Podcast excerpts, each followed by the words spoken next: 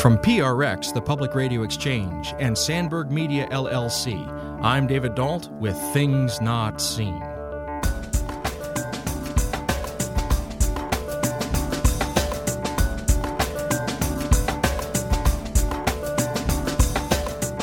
If we're entering into a relationship with Jesus, I think the ability to see him and to hear him, to feel what he felt, to put on mind, as Paul says, but also to enter into his heart is foundational. It's also beautiful. It's also like having a relationship with a woman or a man that you love. And I would suggest that as opposed to off putting or fearful, that it's a great gift and a great joy.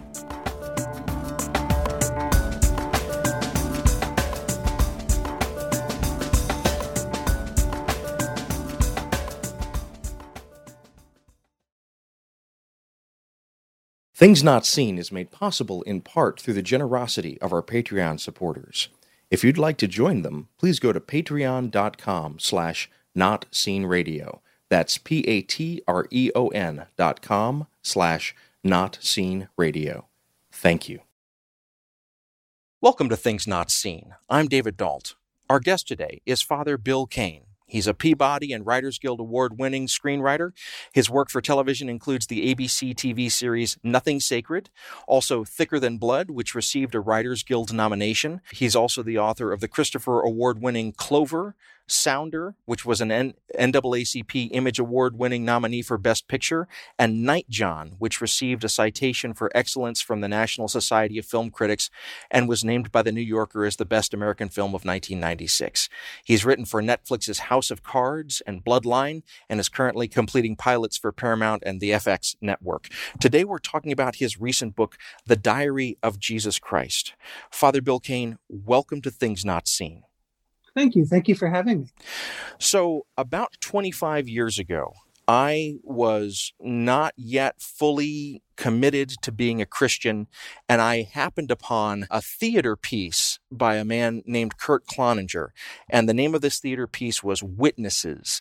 And in this piece, it takes about an hour, Cloninger works through different characters around Jesus Christ, telling Christ's story from the way in which each of these characters in these monologues interacted with him.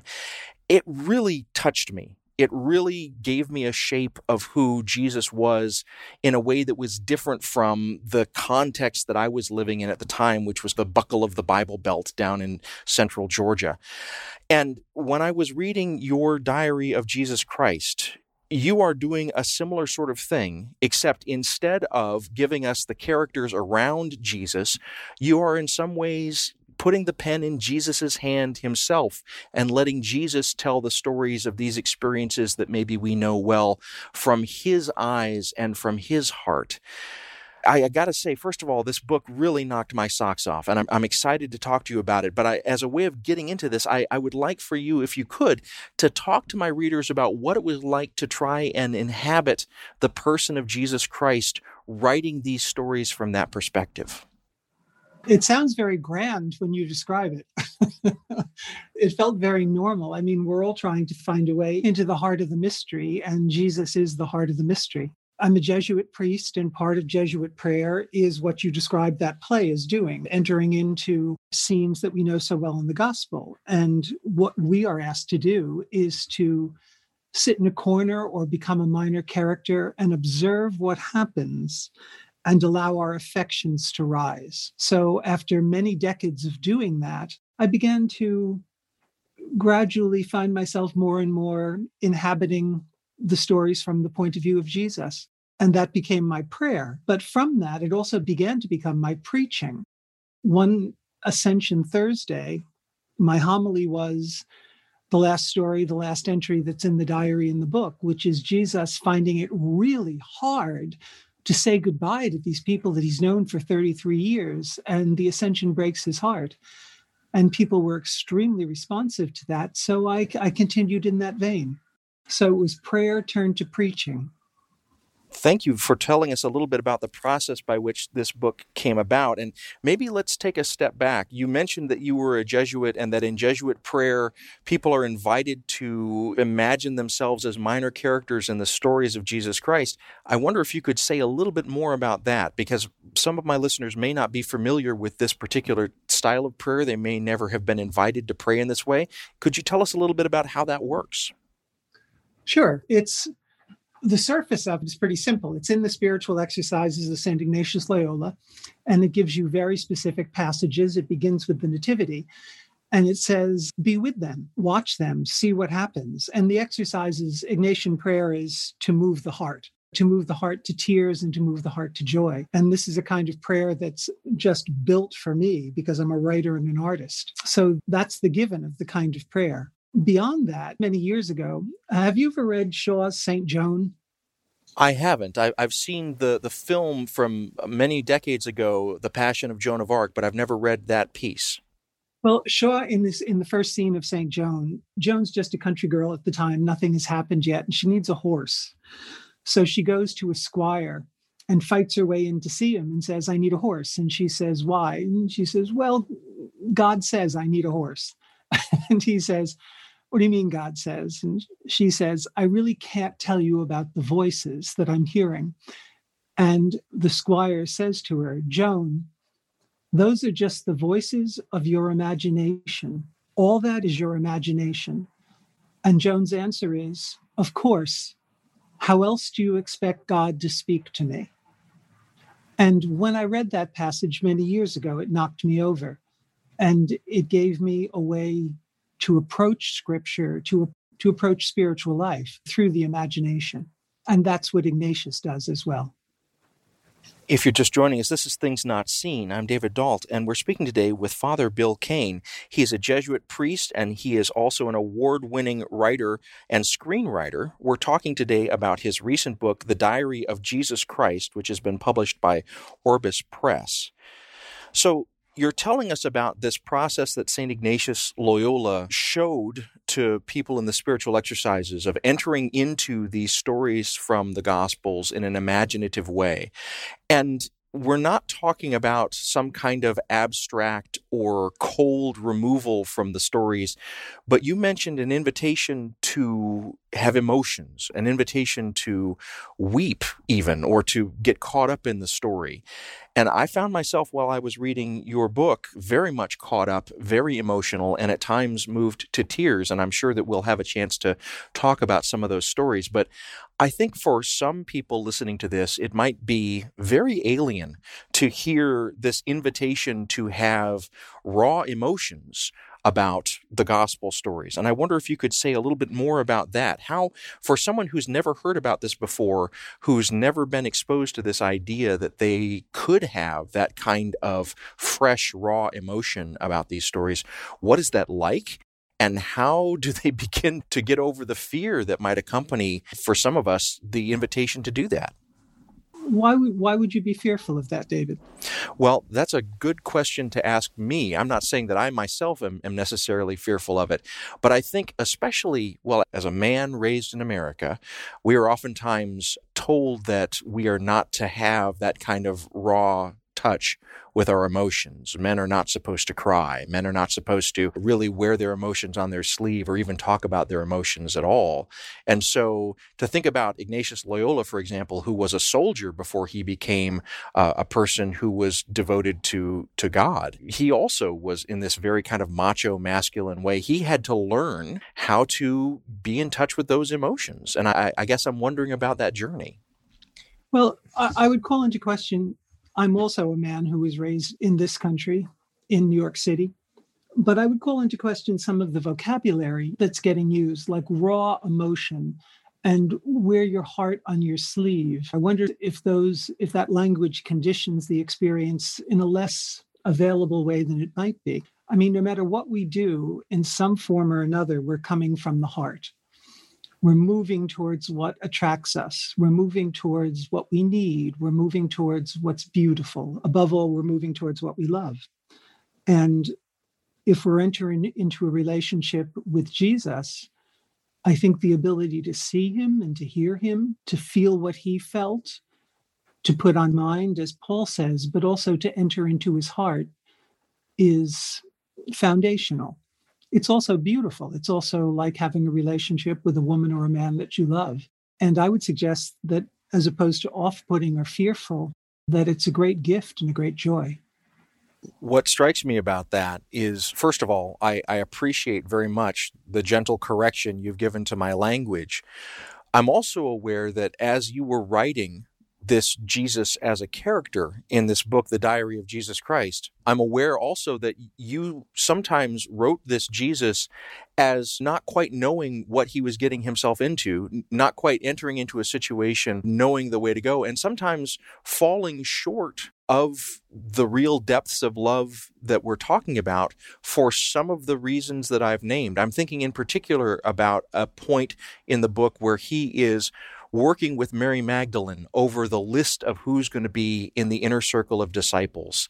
And I was very moved by that story because at one point, Mary looks up and realizes she's not on the list. And there's a moment of disconnection and even anger. And Jesus realized he never thought to ask her.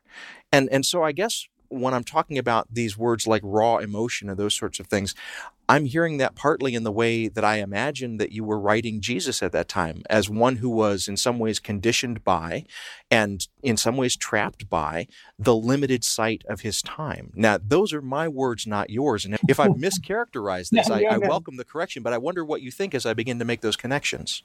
No, I don't. First of all, I apologize to you if if it seems that I'm correcting your speech. In this conversation, I would hope we'd be building something together besides getting to know one another. But in the story that you're talking about, yeah, Jesus and Mary spend time trying to figure out which of the apostles, which of the followers should become the inner circle.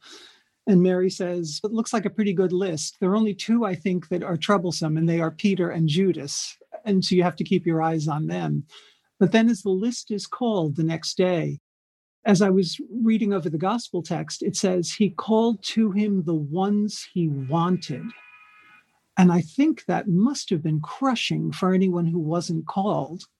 So that was the genesis of the story. And then that's combined with the position of many of the women that I know in the church who feel called right to the center of religious life, of priesthood, of the work of the church. And yet are somehow excluded. They're made a, a, slightly less inner circle than the absolute inner circle. So that's where the story came from. It was powerful to preach because that one was preached largely to a woman, an audience of women. If I may ask, how was it received and what sort of feedback, if any, did you get after you preached it? Well, as I say, these were all preached. Most of them were preached at 7:45 in the morning at a very small mass at Xavier Parish in New York City. And it's a wonderful group of people. And what I began to realize as I was doing them was whether they were good or bad, whether I was succeeding artistically, whether I had a full story that had a certain roundness to it, or if I just had just the hope of a story, they responded in the same way. Because what the stories were doing were opening the space to invite people to feel what it what inside Christ might be. Now, what I'm doing and what I'm saying is not at all definitive, but it was inviting people to find their own way into the mystery of Christ. And they were always generous and forgiving and responsive. If you're just joining us, this is Things Not Seen. I'm David Dault. We're speaking today with Bill Cain. He's a Peabody and Writers Guild award winning screenwriter and American playwright. He wrestles with the great themes of faith, he is the creator of the TV show Nothing Sacred, and today we're talking about his recent book, The Diary of Jesus Christ. We'll be back in just a moment. Things Not Seen is brought to you in part by Liturgical Press. Liturgical Press is a trusted publisher of resources on liturgy, scripture, theology, and spirituality. They've evolved to serve the changing needs of the Christian church, and they produce resources for pastoral leaders, teachers, engaged learners, and all leaders looking for quality books on faith and culture. LitPress books are available at your favorite book retailer and online at litpress.org. That's litpress.org.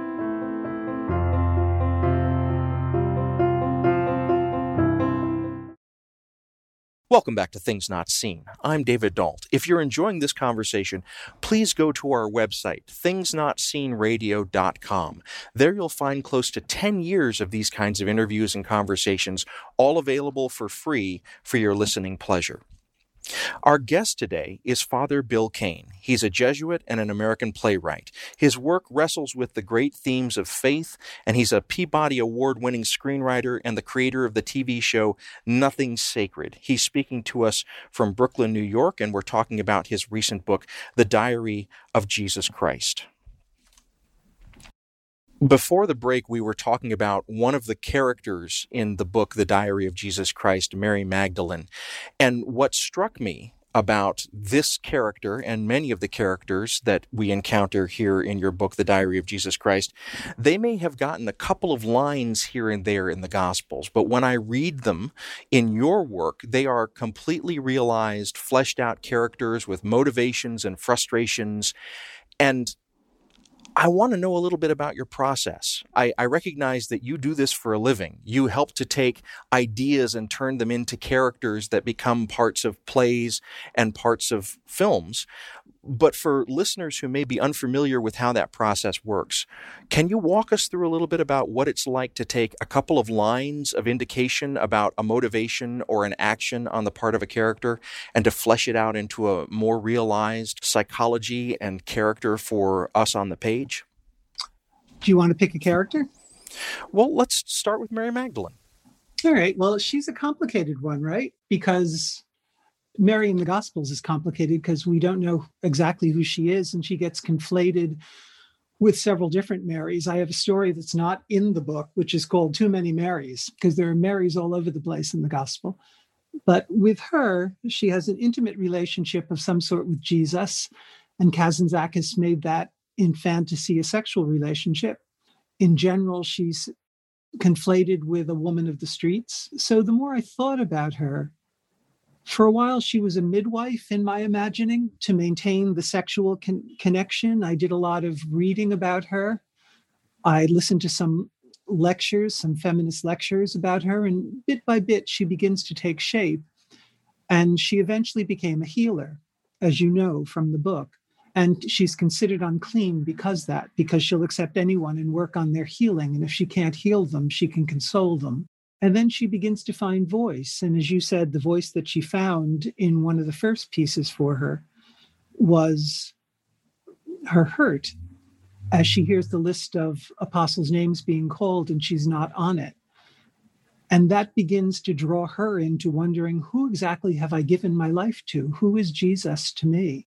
And that begins to define her humanity. Then, as she continues to turn up week after week in the gospel, and you begin to investigate her role in the resurrection, you begin to get more deeply inside her utter belief in Jesus and her utter fidelity and her willingness to leap into the most frightening places, and she emerges. One thing you said, if I may say, and again, please don't think I'm taking issue with you, but the way you described it was taking ideas and emerging with personality.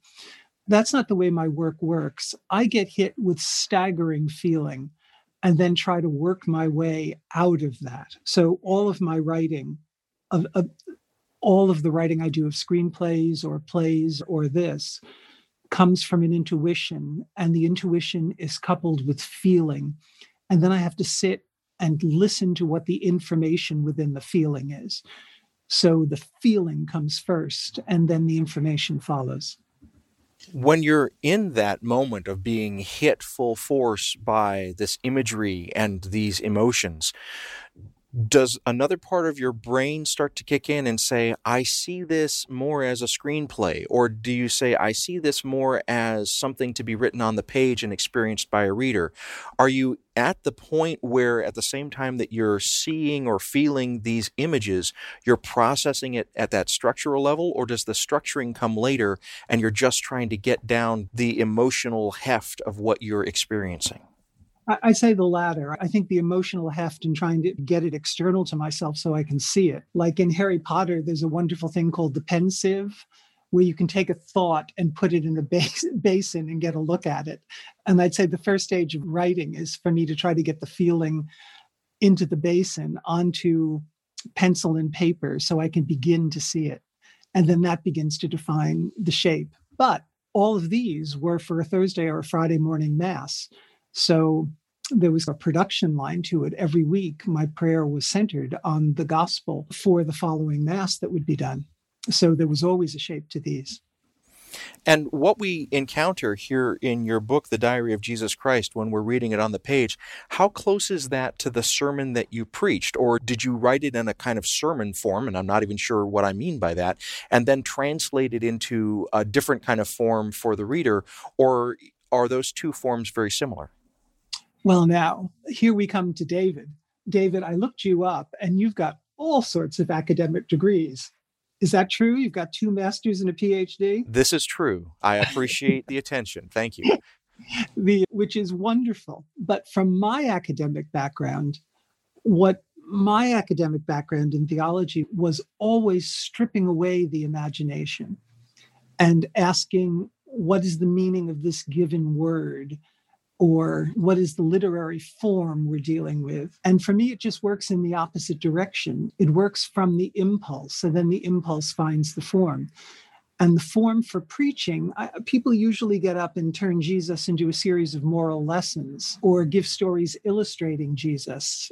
I'm kind of hungry to be with Jesus. And I know I make no claims for the absolute nature of anything I write or think but I think that's the motion. I think the motion is, at least in the exercises of Ignatius, to find yourself Jesus's companion, Jesus's fellow traveler. And that's the beginning and end of wisdom for me.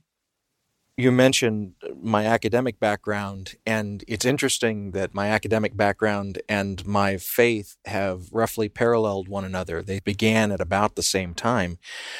And so it's been interesting in this conversation, but also you've just caused me to go back and think about some of that journey and the ways in which I have been occasionally accused of being too emotional in my academic life and too academic when I need to be pastoral.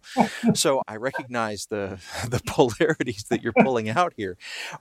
So you mentioned a moment ago Kazantzakis and The Last Temptation of Christ, which was a book and then was turned into a movie by Martin Scorsese.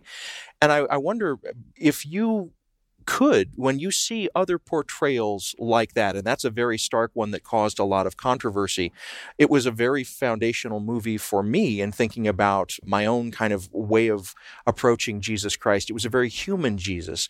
But I wonder when you see other portrayals like that, do you find yourself drawn to them? Do you find yourself pulling back and, and wincing and going, oh, that's not quite it? Or how do you respond to other artistic portrayals of Jesus? Well, Uh, strangely enough, I don't have a very strong memory of Last Temptation, which I read when the movie came out and I saw the movie. I saw the movie first day, but what I mostly remember from that day is bomb sniffing dogs. That's in the theater, trying to see if the theater would be blown up. But the one that hit me for the first time that said, oh, wow, there might be a person behind all of this was a BBC television show for Play of the Week called Son of Man, which I recommend to you.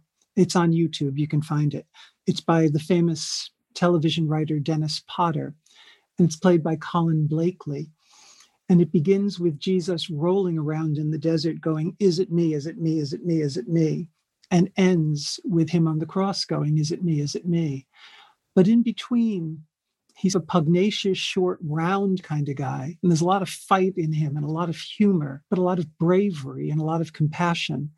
And that was the first time I think I saw an image that was distinct from a biblical epic or iconography where I said, oh, the guy's human. And that opened a door for me.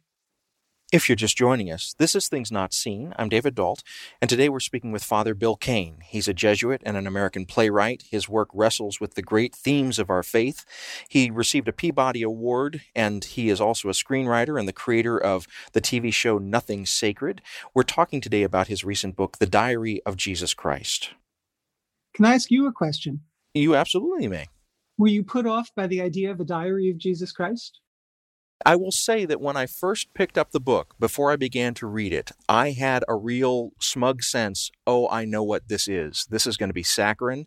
This is going to be this is going to be tidy. It's going to be what I have often come to expect from sermons and homilies, which is we're going to tie up these loose ends with a bow and we're going to make this very neat and tidy. It was so much not that it it completely took me unawares and as i began to get into it and as i got to like the second and the third reflection within it I found myself very involved with the characters and very much emotionally tied up in it. You, there's one where you're talking about Mary and you weave the Magnificat. My soul magnifies the Lord and casting down the mighty and sending the rich empty away. You show me a Mary that I've always wanted to see preached about, but I have not actually encountered oftentimes from the pulpit. I needed that Mary. I didn't realize that I needed that Mary. I didn't realize I needed this Mary Magdalene. I didn't realize I needed this Judas until mm. you gave them to me. And I'm so I'm I'm saying this now to listeners. If you don't understand what I'm talking about, you need to pick up this book, The Diary of Jesus Christ, because it's incredibly powerful. So that's my answer to you. It's not at all what I expected. It's very much what I needed. Aren't you kind? Aren't you kind? Mary's a tough cookie in this book. Mary is a very again, everything is conditioned by one's family background. My father was a very gentle man. My mother was a very strong woman. And I think I've applied that to Joseph and to, to Mary. For me, the book kicks off. There's a story about Jesus when he's in his mid teens and he goes for a long journey. And he ends up where the slaughter of the innocents took place. And he begins to discover what his birth story actually was. And for for me, that's the first story that the stories from the beginning are defining. But when he gets there, when he says, Wow, this is what my birth cost, and this is what I wish to be to these women who lost their children in the slaughter, the slaughter from which I was spared. To me, that's where the book begins to bite in. Well, and if I may, for readers, he enters this town and he realizes that all these women, young and old, are paying an undue amount of attention to him. And at first he says, I really like this. I think I'll have to come back to this place. And then he, he mentions casually to one of them, I was born here. And they ask him about when that happened. And he tells them, and they say, That's not possible. And, and for me, that, that was one of the moments when the scales fell from my eyes. And I, I exactly as you say, I'm like, Oh my goodness. The only other time that I've seen this dealt with is in uh, a book by Albert Camus called The Fall, where Jesus has to give accounting for the fact that so many innocent people died so that he could come into the world. But I really was moved by the way that you dealt with it here in your book, The Diary of Jesus Christ, because as you say, Jesus suddenly sees the real cost to this community, but he also sees how loving and kind these people have become to one another in the wake of that suffering. Now, again, those are my words, not yours. Perhaps you'd say it a different way, but when I'm making those connections, am I getting at what you were wanting to communicate no, in telling this story? Yeah, you're perfect, David. So he comes in, and the girls are all looking at him because they don't see boys his age. And then when the mothers come, and they explain it's impossible that you could have been born here because the children were slaughtered. And we went through this massive grief. And they take him to where he was born. And he's ashamed of the poverty of the place he was born in. And they say, No, you mustn't be ashamed. It was because it was so poor, they didn't look for you here. And then they say, Can we touch you? Can we treat you now as if you were our son? Our sons would be taller or shorter or any number of things, but may we treat you as your as our son. And when he goes home, Joseph and Mary have never really spoken of this to him, but they sit down and they talk, and it begins to Joseph says to him, What do you wish to be now from this? And he describes all that he would do for these women. I wish I were their son. I wish I could take care of them. I wish I could introduce them to you. And Joseph says, Well, do that. Enter that world and live in that world. And for me, that that becomes plausible. That becomes, yeah, I could see a young man being touched that way and being transformed by the experience. One of the things that listeners may be gathering from our conversation is that this book does not shy away from the ugliness that human beings can visit on one another. So, this book talks about the costs of empire. This book talks about great loss. This book talks about how religious persons and religious institutions will turn their back on the vulnerable. I'm thinking about the baby who is brought to the temple oh, for yeah. naming, and suddenly the person, the priest who's supposed to name him, suddenly begins shouting out, Who was it that sinned that the child is like this, this little lame baby? And the anger and the venom that comes up from that in the story. And a lot of what you're doing when you're giving us these stories of Jesus is you're showing us how Jesus doesn't paint over the venom and paint over the hurt, but exactly as you just said, Jesus instead enters into that hurt and helps to unwork to, to work it out from the inside out. And I, my words are failing me here, but it, it's beautiful to watch this Jesus at work in the pain of others and to really recognize that he's feeling pain himself. Jesus is not some cardboard cutout moving through and saying, Bless you, my child, bless you, my child. This is a very human Jesus that we're seeing, but without sacrificing the divinity. And I'm, I'm really struck by how well realized all these characters are. But I wonder if you could talk a little bit about what it was like to work in that realm of pain. Well, we all live there, right? We all have a share in it. It's what creates empathy. It's what creates community. It's, it's what bring, brings us together. I don't know what to say beyond that. I, uh, one thing I think that's interesting, there are a lot of miracles. And again, the book has these stories. So the book is a selection, really, but there are a lot of miracles. And one thing that happened over the course of writing was trying to think about well, what happened to Jesus during a miracle? Was it magic? Did he wave a magic wand to heal? And slowly a method of healing began to occur to me, which is he had to enter into the person's pain and feel it before he could correct it. And that becomes exhausting for him at times, but it also creates, as with the first miracle with the leper, the first person he cures, unaware that he can cure. He says, I want to. And the leper says, as in the gospel, well, I think you can. And he does. But to do that, part of it is creating a bond through the mutual shared pain they have. And this surprises Jesus as much as it does anyone else, at least at first. And he we never really get him explaining the mechanism of it other than love. Well, he goes a little bit further in terms of when he's when he a couple times he talks about it and he's and again who knows as these go on who knows if i'll discover more but in my imagination, he says, and John, maybe it's John the Baptist who says it, he has this overwhelming desire, not just for his own good, but for the good of others.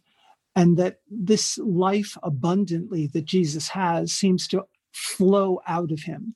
Not always, because there are miracles that do not work, and that distur- and that's in the gospel too. Sometimes he cannot heal, and that causes him pain as well. But it's the sympathy, the oneness that allows him to draw on his own health to supply health to somebody who needs it. There's a beautiful moment in your book, The Diary of Jesus, where John the Baptist is in prison and Jesus goes to visit him, and Jesus offers to actually stay in his place and be killed in his place and let John go free. And it's a beautiful moment on several levels. One, because John gradually recognizes that Jesus is serious and is completely willing to do this extreme action to save John's life. But then there's an exchange, and I'm not going to quote it perfectly, but John basically says, I'm a person of violence. You're a person of love. And it's been my entire life's work to point to you. I'm not the one that should go free. You're the one that should go free. Now, I wonder if you could tell us a little bit about that moment between John and Jesus as you were imagining it and writing it. John the Baptist asks, Are you the one, cousin? And modesty would not do at this point. It was a mark of John's greatness that it was he who was imprisoned, not me.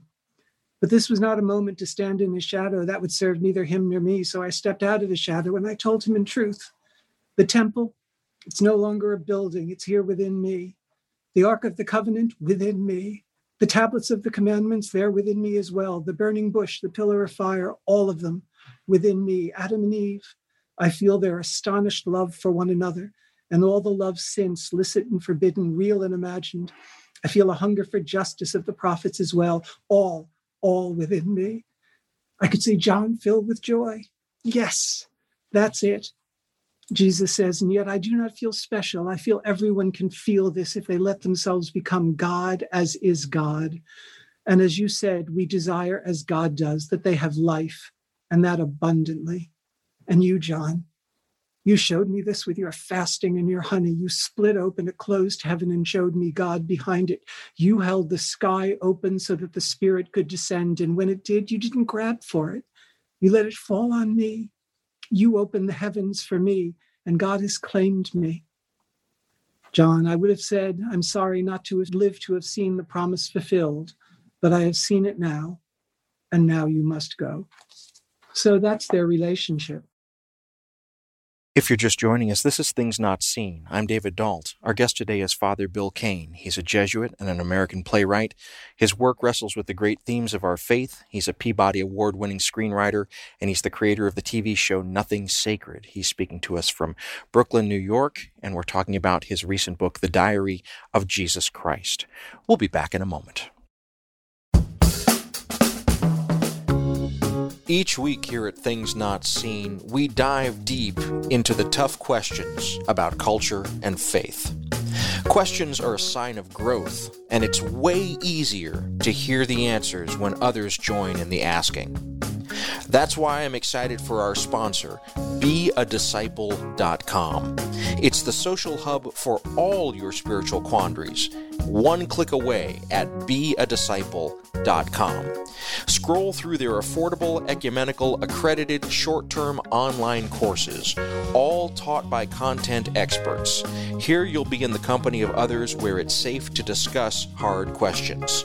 If you have questions and are looking to grow, enroll in a course today and ask away at beadisciple.com.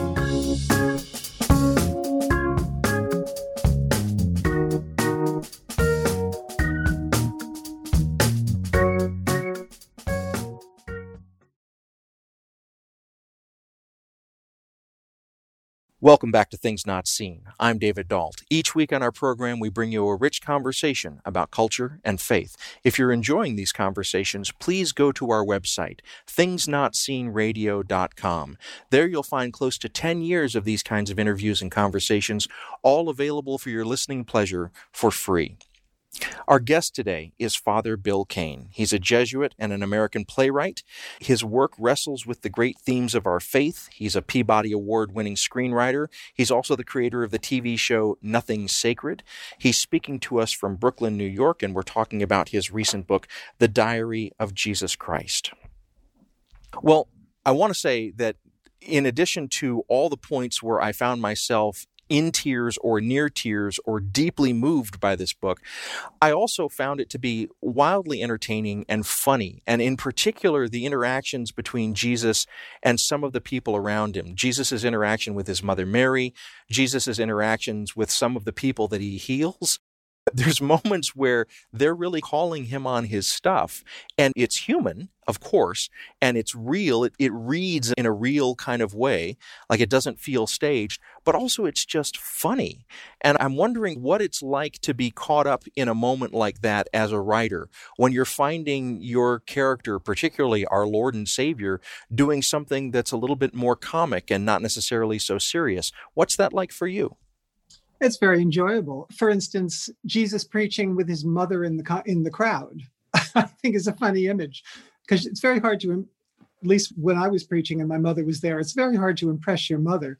So my image is Mary with her arms folded and her head tilted to one side, with her not being terribly impressed with Jesus's preaching or his preaching, even in the Gospels, goes awry much of the time, if not most of the time, where he has to correct and explain and undo. And then there are characters who just turn up, like Crazy Ruthie, who's a woman who's invented out of the parables. He tells a lot of parables about this old woman. So she's turned up and she she cuts Jesus down to size pretty regularly. Well, and there's a, a one line I think that kind of sums up the source of some of the humor and absurdity and misconnections that we're talking about here. It's very late in the book, and Jesus, after he's resurrected, he basically says, Well, I was a carpenter talking to fishermen about agriculture. and and the kind of disconnect and that's one of the lines that made me laugh out loud where I realized suddenly, yeah, he's telling these stories to people for whom these stories may not connect at all. And we, we think about the Monty Python scene where he goes, Blessed are the peacemakers, and at the back of the crowd they hear, Blessed are the cheesemakers. Well, perhaps he means all purveyors of dairy products. But what we see, as you just said, is that in the Gospels themselves, sometimes he's saying things and it just doesn't connect. Sometimes the miracles don't work, sometimes the stories don't land. Well, there's one story that's actually not in the book where in the Gospel of John, Jesus Jesus's bread of life sermon goes way off the rails and uh, people want nothing to do with him. You know, everybody walks away, and he says to his disciples, Are you going to leave too? And they say, Yeah, well, we don't have any other place to go, which is not exactly a resounding uh, endorsement. But a Roman soldier who heard the speech comes up and is able to talk to him. But it's a play back and forth. It's a bunch of people on the road with all the details of their life. Well, in this back and forth that you're talking about, several of these characters, like you mentioned, the Roman soldier, there's a Roman soldier who shows up at several points in your book, The Diary of Jesus Christ. And in weaving together some of these stories, some of them are imaginative, they're not reflected in the Gospels. Some of them are some of them are picking up on the gospel story. But there's this one point where the centurion, and we I've heard so many homilies on the centurion and the great faith of the centurion. And for those that are Catholic, when we hear these phrases in Mass, Lord, I'm not worthy to enter under your roof, but only say the word and my soul shall be healed. Those are the centurion's words. But you give us this moment where Jesus comes into contact with the centurion later and says, Hey, you remember me? I healed your servant. You're not going to kill me, right? And the centurion looks him straight in the eye and says, If I was ordered to do it, I would strike you down right here, right now. Almost how dare you even ask me that? And then the centurion pulls him aside and offers him his sword and says, Listen, if they're coming after you, die a noble death, a quick death, and fall on this sword to pierce your heart. None of that latter part is in the gospel stories that we have. And yet, this made the centurion come so alive for me. And the centurion is committed to him, but also committed to his oaths and to his public sort of face and all. I saw the struggle of the centurion in that. And those moments like that happen again and again in this book, The Diary of Jesus Christ. Christ. Thank you for reading it so carefully. I'm very appreciative. As you're doing this, I, I want to come back now to a scene in the book that you talked about just a moment ago. Mary is on the edge of the crowd, hearing Jesus preaching these parables, and he's preaching the parable about the rich man and Lazarus. And as a professor, this is a story that I've come to again and again. And I will tell you that as a professor and as a person who has read the Gospels, my heart has been hardened over the years against the rich man. How dare the rich man, even when he is in the afterlife, still think of Lazarus as his poor servant to come and cool his tongue? And your book completely undid that for me.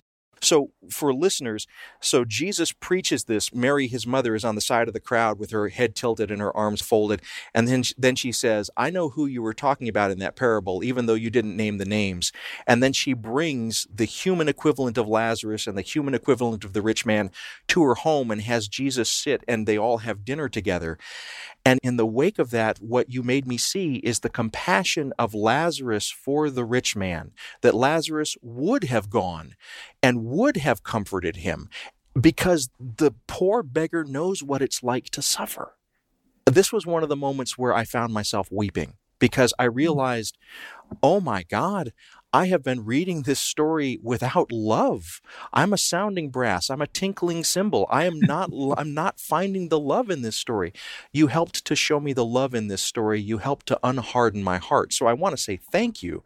But I also just I, I, I want to ask about that. As I'm saying this to you, how does it feel to hear somebody say that you've undone their reading and that they're reading it now in a new way?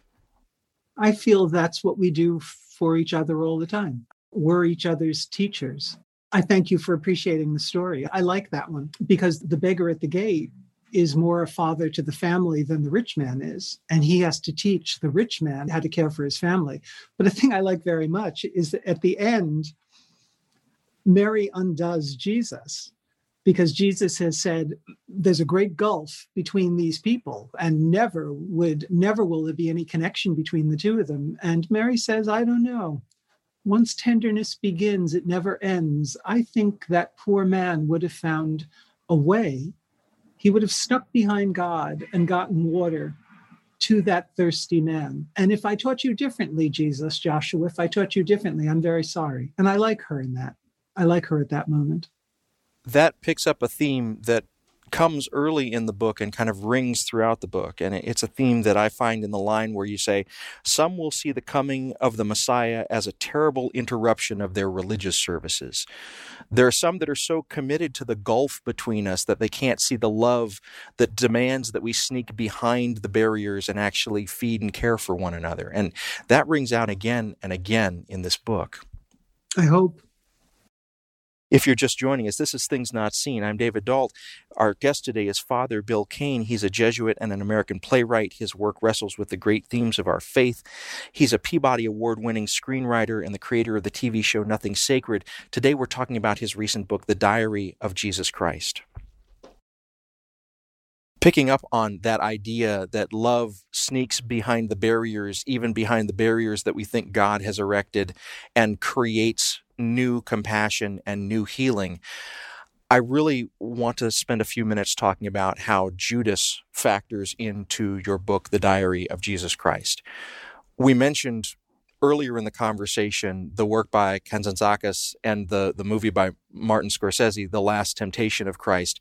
Judas is a very realized character there, and we begin to understand why Judas betrays Jesus in that narrative.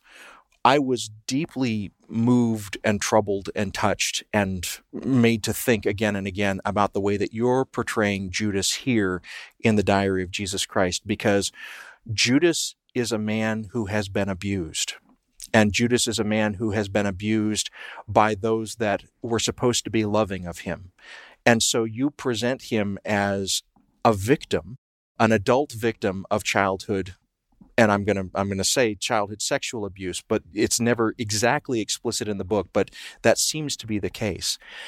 I'm wondering as you're writing this character of Jesus if you had in the back of your mind some of the victims of the clerical abuse scandal in the Catholic Church or others who have been abused in these kind of intimate ways, how you were thinking about those realities as you were writing this fictional character.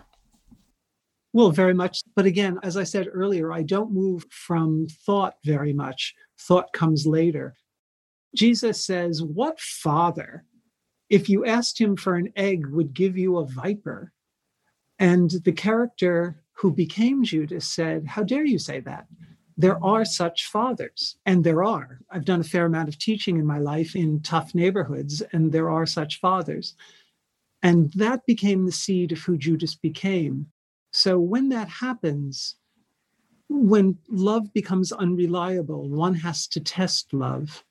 And that becomes for Judas what he does in his betrayal. And Jesus realizes it.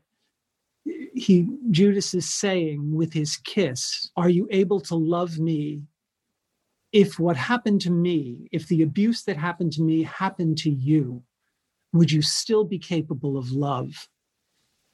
He isn't even thinking at the time, could you love me? Could you love? And Jesus pushes through it, although it's not easy for him after the resurrection. There's a scene between the two of them where he explains that only after having gone through the crucifixion can he understands what Judas has been through in his own abuse. And consequently, he now can love him totally, which is terribly painful for Judas. But like the story with Mary, Judas says, Will you visit me in hell? And Jesus says to him, Will you visit me in heaven? And Judas says, Is that possible? And he goes, Yes, the door is always open. Make a wiser choice now than you did the last time. And then Judas then helps Jesus to understand Peter's betrayal. Um, but Judas has a long journey, and we all have our own version of what that might be. But that turned out to be mine. Well, there's a moment there as well in that interaction between Judas and Jesus where Jesus has understood now what it is to be betrayed and abused in an intimate way. but also now Judas understands what it is to have the power of the abuser and to be able to watch his choices cause another person pain and pain to the level of death and torture and betrayal. And so this is part of what Judas is having to wrestle with as well, that there really is a genuine love and friendship and, and affection that is not sullied by what has gone between them. And it's that love. And I think about this in light of another line that comes out from the book God isn't done loving us yet. Jesus isn't done loving Judas yet. And Judas has to find his peace with that. And it's not easy it's not easy. And I, I, think of this as a person who grew up in a, a, household with some violence and some trauma, realizing that in the midst of that, my parents loved me as best they could. This is the terrible reality is that we're not always seeing people who, even though they've been created in love, the love that they have is distorted. The love that they have is broken in some ways by the world. And what I'm watching in your book, The Diary of Jesus Christ, is Jesus entering into that brokenness and healing it from the inside out, almost from the root of it. And it's very powerful that moment where Judas now has to understand if I if I may, in order to enter heaven, he has to account for himself that he has chosen to be an abuser. And to choose better next time, I think is a very powerful way to put that. Thank you. I think there's some truth in the Judas character, and I'm glad you feel some of that. I felt tremendous truth in the Judas character. And again, what I want to make sure that listeners are getting from this conversation is how much this book is taking the stories that you know well, or maybe you think that you know well, and I'm saying this now to the listeners, and it's turning them sometimes almost on their heads or inside out so that you're seeing them in a wholly new way. And I'm going to use holy now in two ways, both holy in terms of the whole, but also holy H O L Y. Like I think that there's a holiness here, even though there's a point in the book where Jesus says, listen, if that's the God that you're worshiping, rip the book up. and if you're worshiping a, a, God that wants to hurt children, if you're worshiping a God of violence, rip those pages out of your scriptures. I think some listeners, some readers might come to that and be like, what? This is a priest saying this? How can a priest say this about the holy book? And I'm, I'm wondering, I think I know the answer, but I want to make sure my listeners know the answer. You're almost saying throw the book over unless it teaches you to love. When I say it that way, am, have I got it right? Well, I uh, did you grow up in a fundamentalist family? I actually grew up in a, in a family that was non believers in a very fundamentalist context. So I grew up in an atheist household in South Georgia in the midst of the Bible Belt. Let's do a show just talking about that. but for me, I think the Bible is largely is progressive.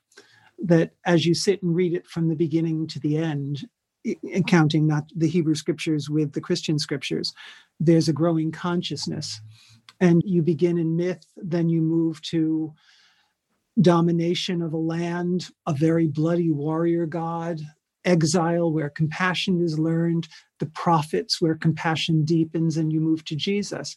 But there are growing awarenesses all the way through. And I think we're meant to continue to grow with and past Jesus in our understanding. So some of the early sections, the bloody slaughters that are sanctioned by God, I don't think it's really interesting to me. Uh, Jesus never refers back to coming out of Egypt. He never talks about plagues being visited on people or the death of the firstborn. He never goes there. The evangelists do occasionally, but he never does. He's into a different place. And I think we're called to that deeper sacrificial love that is the center of him and the center of us, really, if we allow it to be. Well, that leads me to then want to ask you the question. And sometimes, as I'm when it, the opportunities that I have to teach the New Testament, I will sometimes ask my students this, just as a very sort of bald question. If you were to put into one sentence the definition of what the gospel is, what's the gospel? Actually, I tried to do that in the book, if you can give me just one second, because the scribe who says, you know, you're not far from the kingdom of God, gets it down to three things. But he says, justice finally is mercy, and mercy finally is what justice is. What's human is divine, and there is a chosen people, and it's all of us. I think those three things together summarize the gospel pretty quickly. And in the context of the book, that makes sense I'm aware that sometimes we are participating in a church, and I'm using that both in terms of the institutional church, the Catholic Church, but also the kind of social church as a force in our culture that wants to give us a different gospel, that wants to tell us that God loves us for our purity and for those that we exclude, and that God really loves us when we follow all the rules. And I wonder, as a way of speaking to listeners that may be very much interested in worshiping that kind of God, how would you speak to that kind of expectation that that's what God wants from us? Well, I, in the book, Jesus wanted that too. Jesus goes away to a monastery when he's in his 20s. He goes to Qumran and he tries to be as clean as he possibly can, ritual washings and bleached white garments and all of that. But finally, it doesn't take him to God. He says it might take some people there, but it didn't take him there. And so he finds his home with sinners and he finds his home with the imperfect and the impure. And that's where he in his journey seems to have found the presence of the holy.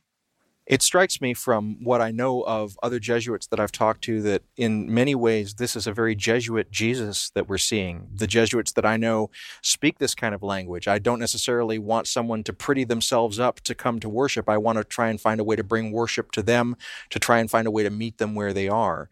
And to what extent am I getting that right? That this is a, a, kind of Jesus that is influenced by those kind of Jesuit values? Or would you say that these are greater than the Jesuit values? And that, in fact, if I'm seeing the Jesuits working this way, that they're just reflecting the proper Jesus? Like, where, I guess I'm wondering where the emphasis is for you. Well, I think the proper Jesus is enormous and has endless faces. But for the specific Jesuit part, we're asked, we are Jesuits, which is to say, belonging to Jesus. So we're asked to be close to Jesus. So the book, I think, reflects that. And our prayer is to do that. But beyond that, our charism is to find God in all things. That's what we are asked to do. Not to find God just in church or just in the monastery or the cloister, but to go into the world and find the presence of God. That's the job and it's a very joyful job and it means we end up as psychiatrists and social workers and artists and teachers and all that kind of stuff. But all of that is just a way of trying to look in every corner to find the presence of god. So our god is big and multifaceted and to be found on street corners as well as in churches. And that's that's us looking for god in all things I realized that these reflections that became the diary of jesus christ this book they started out as homilies at 7.45 in the morning. And so i know who the first audience was for these reflections but i wonder now that they've become a book who are you hoping that this book reaches? I don't know. I've never done a book before I'm delighted that it had this effect on you because as I deliver them to people, they're small dramatic pieces, but I'm glad that just on the page it spoke to you. I write drama and I write film and I write television. So the book is new to me. So you can probably answer that better than I can. You seem to have been a prime audience. Well, I will say that I would find that this book would work on two levels.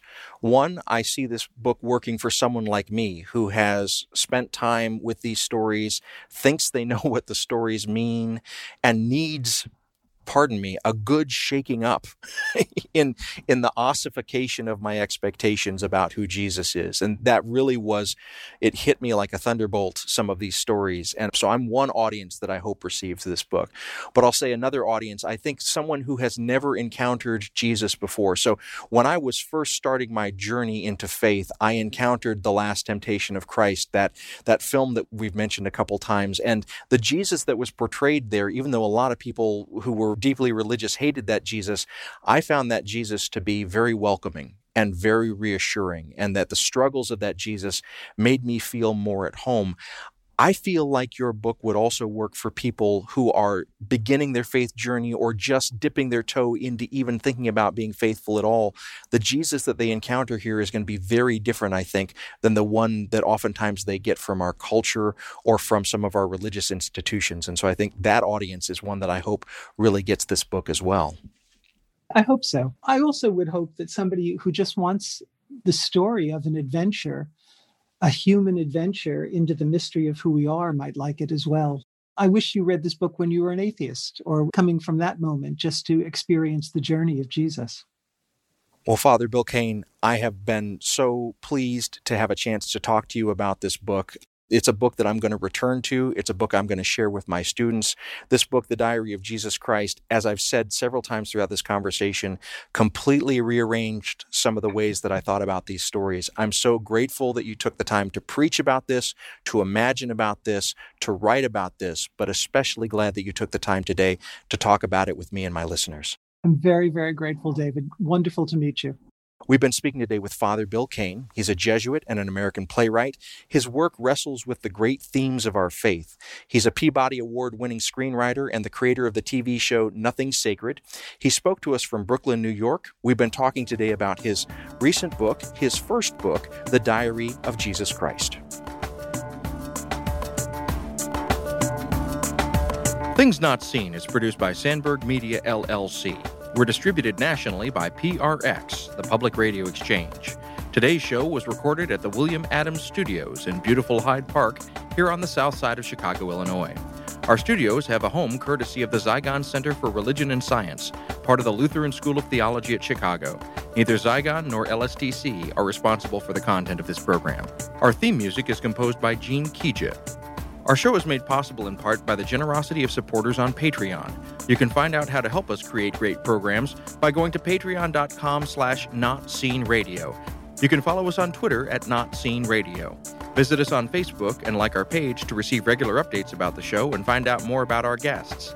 That's facebook.com slash thingsnotseenradio. And you can sign up for the free podcast, listen to old shows, send us an email, and find out more about our guests if you visit us on the web at thingsnotseenradio.com.